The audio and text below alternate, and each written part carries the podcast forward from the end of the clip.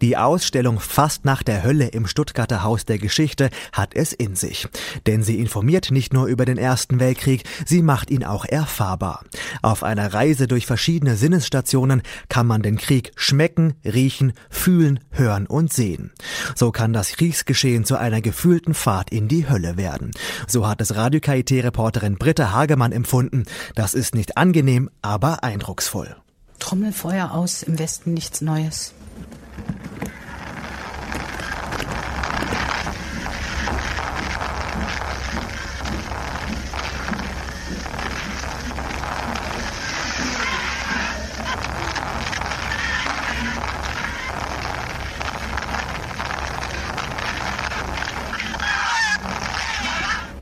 Maschinengewehre.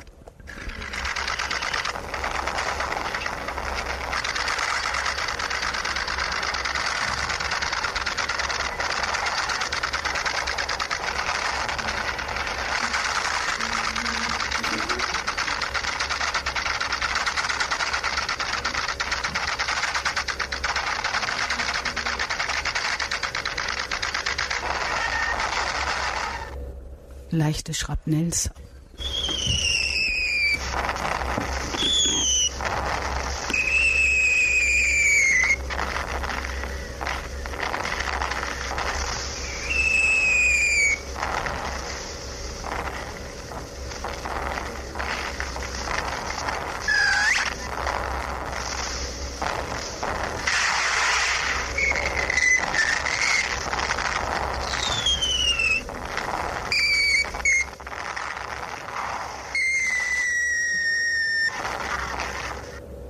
zu den einzelnen Geräuschen.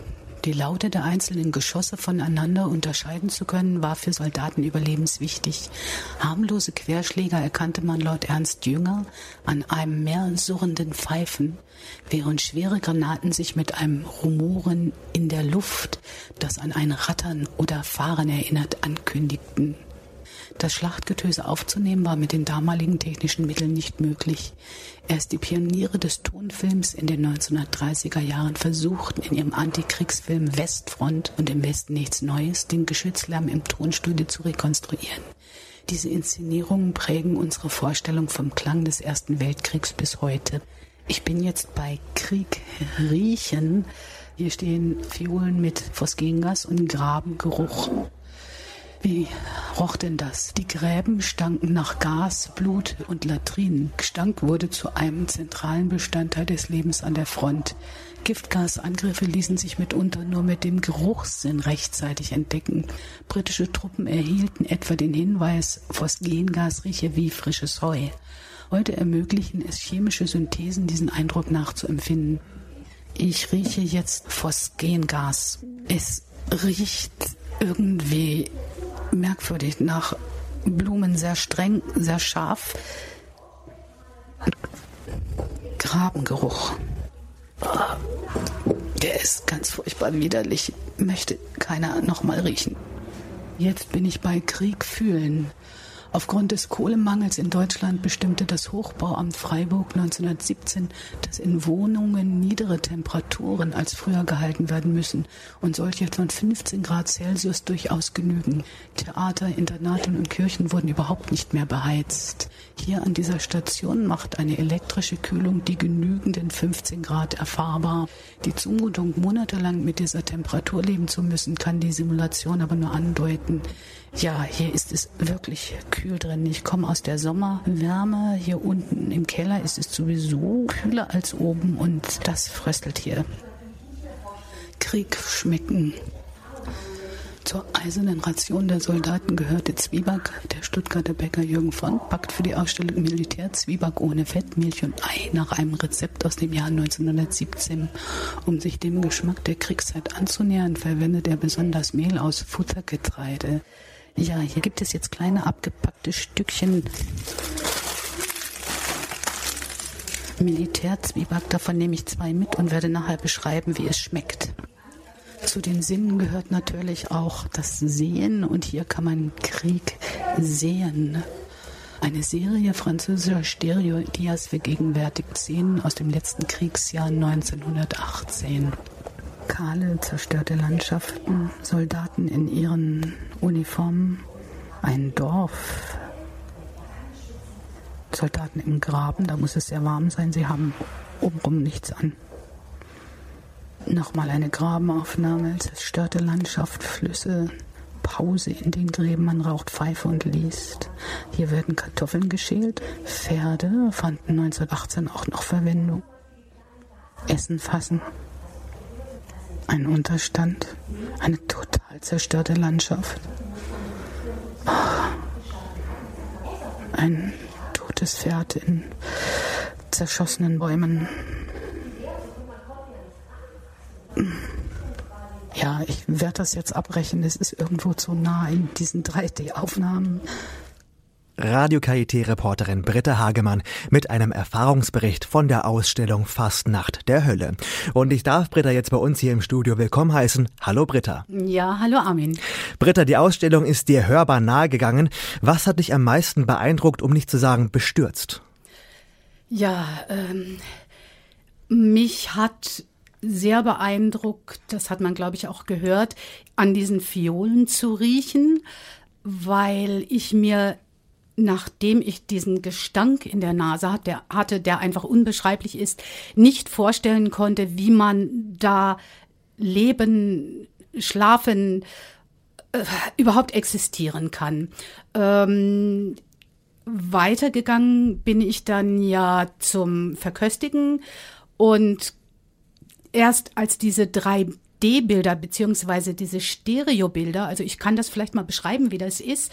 Man steht in dieser Station, hat den Kasten um sich rum, ist also ganz abgeschottet von dem anderen Teil der Ausstellung und setzt eine 3D-Brille auf.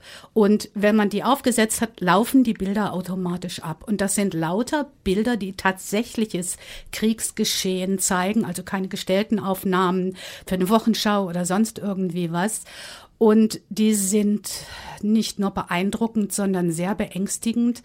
Und wenn es dann nicht nur zerstörte Landschaft, nicht nur Grabensysteme, nicht nur tote Tiere und Menschen, sondern alles zusammen zeigt, dann wird es einfach zu viel und das ist mir geschehen. Mir ist das zu viel geworden, ich konnte das nicht mehr anschauen, weil man kommt sich so vor, als würde man mittendrin stehen. Obwohl es dir beim ersten Mal scheinbar wirklich zu viel geworden ist, hast du dich trotzdem dazu entschlossen, auch ein zweites Mal dorthin zu gehen. Warum? Beziehungsweise wie hast du dann eben die Überwindung beim zweiten Mal, ja, überwinden können? Ja, das war eigentlich genau umgekehrt, Armin. Ich war einmal da und habe mir die Bilder schon mal angeschaut. Ich habe mich aber an dem Tag nicht so sehr darauf eingelassen, weil ich, sagen wir mal so, weil ich nicht berichten musste. Ja, ich habe mir einfach nur alles angeschaut und bin weitergegangen, wenn ich weitergehen wollte. Und ich glaube, ich hatte nicht alle Bilder gesehen. Als ich das zweite Mal hingegangen bin, um diesen Bericht für Radio KIT zu erstellen, ähm, musste ich mich ganz auf mich konzentrieren, weil ich ja leise sein musste eigentlich und trotzdem was weitergeben wollte, musste und ich konnte auch nicht einfach gehen.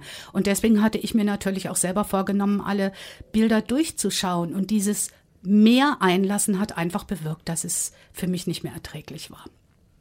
Und du hast uns jetzt heute auch etwas Handfestes aus der Ausstellung mitgebracht. Ich habe jetzt hier in meiner Hand ein kleines Stück Zwieback, ähm, abgepackt in einem kleinen Tütchen. Darauf steht Militärzwieback. Vielleicht kannst du uns ganz kurz erklären, was hat es damit auf sich?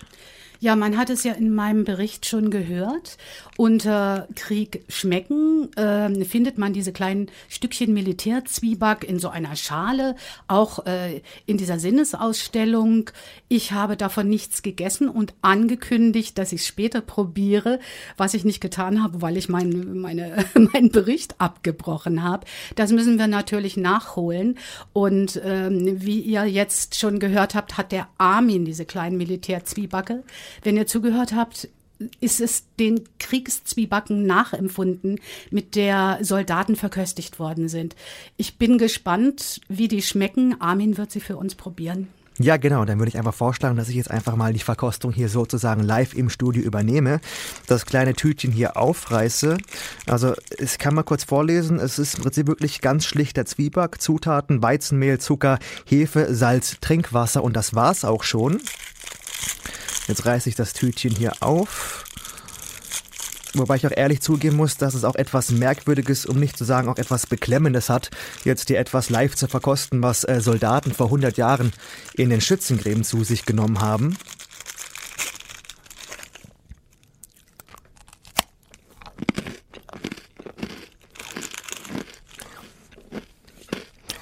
Ja, liebe Zuhörer, ich muss jetzt einfach mal so frech sein, jetzt auch mit offenem, beziehungsweise mit vollem Mund zu sprechen. Es ist im Prinzip eigentlich, es schmeckt nach ganz normalem, herkömmlichen, schlichten Zwieback, hat im Prinzip keinen wesentlichen Geschmack. Aber ich glaube, man kann schon zumindest ein Stück weit nachvollziehen, beziehungsweise nachempfunden, empfinden, wie karg und auch, ja, trist das Leben als Soldat damals gewesen sein muss im Schützengraben. Darf ich dir noch ganz kurz was sagen? Gerne. Du hast natürlich jetzt ein Stückchen Zwieback bekommen, das trocken war, das wohl verpackt war in Plastik, sauber äh, und äh, einen Weg gefunden hat oder transportiert worden ist in sterilen Verhältnissen und so weiter. So darf man sich das natürlich nicht vorstellen. Erstmal haben die Soldaten wenig zu essen gehabt. Nachschub war nicht immer da. Und wenn das da war, auch so ein Zwieback, dann war der verdreckt und ver, zum Teil auch ähm, verwurmt, also da waren Maden drin, etc., nass. Ähm, von daher kann also dieses Verköstigen eigentlich nur ein, ja, ein, einen symbolischen Aussagewert haben, denke ich mal. Du hast recht, dass wir, glaube ich, zum Glück auch nicht wirklich nachempfinden können, wie schrecklich es gewesen sein muss, damals im Ersten Weltkrieg zu Felde zu ziehen. Das war Britta Hagemann im Gespräch hier live bei uns im Studio zum Ausstellung Fastnacht der Hölle. Und die Ausstellung Britta läuft, glaube ich, noch bis zum 1. März 2015. Also ein Besuch, der lohnt sich. Der lohnt sich auf alle Fälle.